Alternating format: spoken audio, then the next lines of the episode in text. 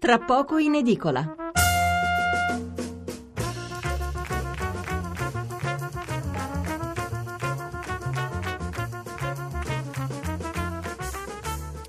Mercoledì 22 novembre, seconda parte di Tra poco in edicola che apriremo con le pensioni, argomento che ritroverete sulle prime pagine di molti giornali. Intanto qualche titolo sull'approfondimento precedente, l'agenzia del farmaco e eh, la figura dell'Italia.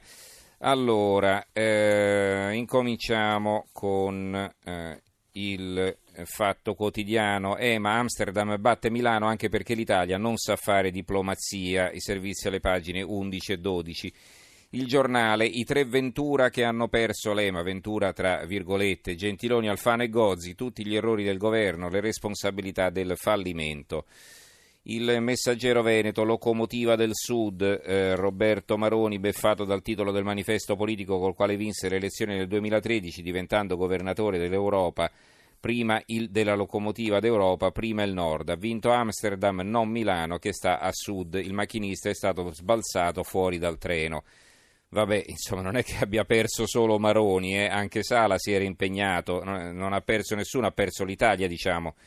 Eh, non possiamo dire che abbia perso Maroni, bah, comunque, vabbè. Poi abbiamo la provincia, il, eh, provincia di Como, un'Europa miope affida le scelte alla lotteria.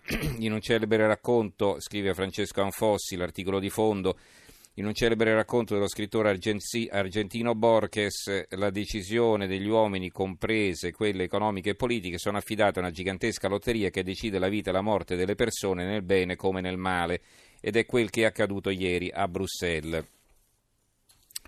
La Gazzetta di Parma, Milano sconfitta dalla politica incapace, questo è il titolo del fondo di Vittorio Testa che a un certo punto scrive in realtà la vicenda è decifrabilissima, gli amministratori e le forze sociali milanesi, municipio, regione, imprenditori e università hanno fatto tutto quello che potevano e dovevano fare.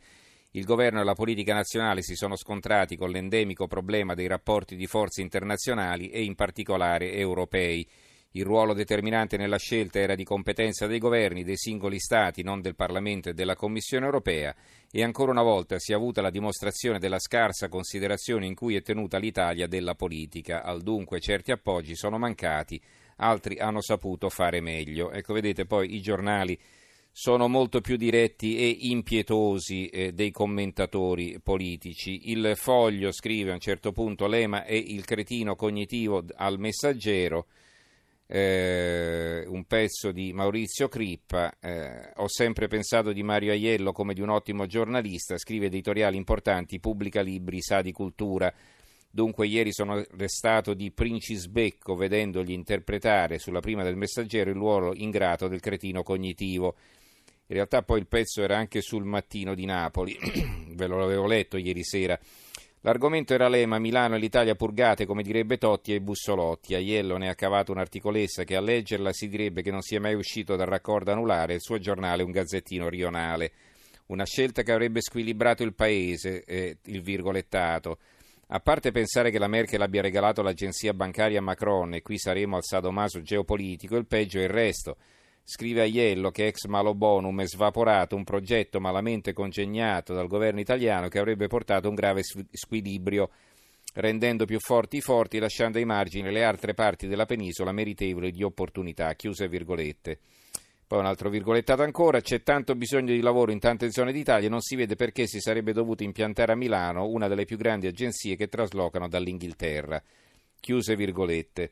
Ma dove avrebbero dovuto spostare la regia europea del farmaco? A Ciciliano e non invece dove ci sono le sedi di ricerca e le aziende del settore? Aperte virgolette di nuovo, preso il pezzo da, di Mario Aiello di ieri, il progetto di portare l'EMA nella capitale lombarda avrebbe contribuito a far crescere i dislivelli, chiuse virgolette. Un ripassino di economia di mercato no, eh? Invece di trasferire l'EMA a Platì sarebbe stata un'opportunità che avrebbe potuto favorire la crescita di zone che attendono da anni ma forse un lapsus, forse Aiello si è confuso con l'IRI o la cassa del mezzogiorno.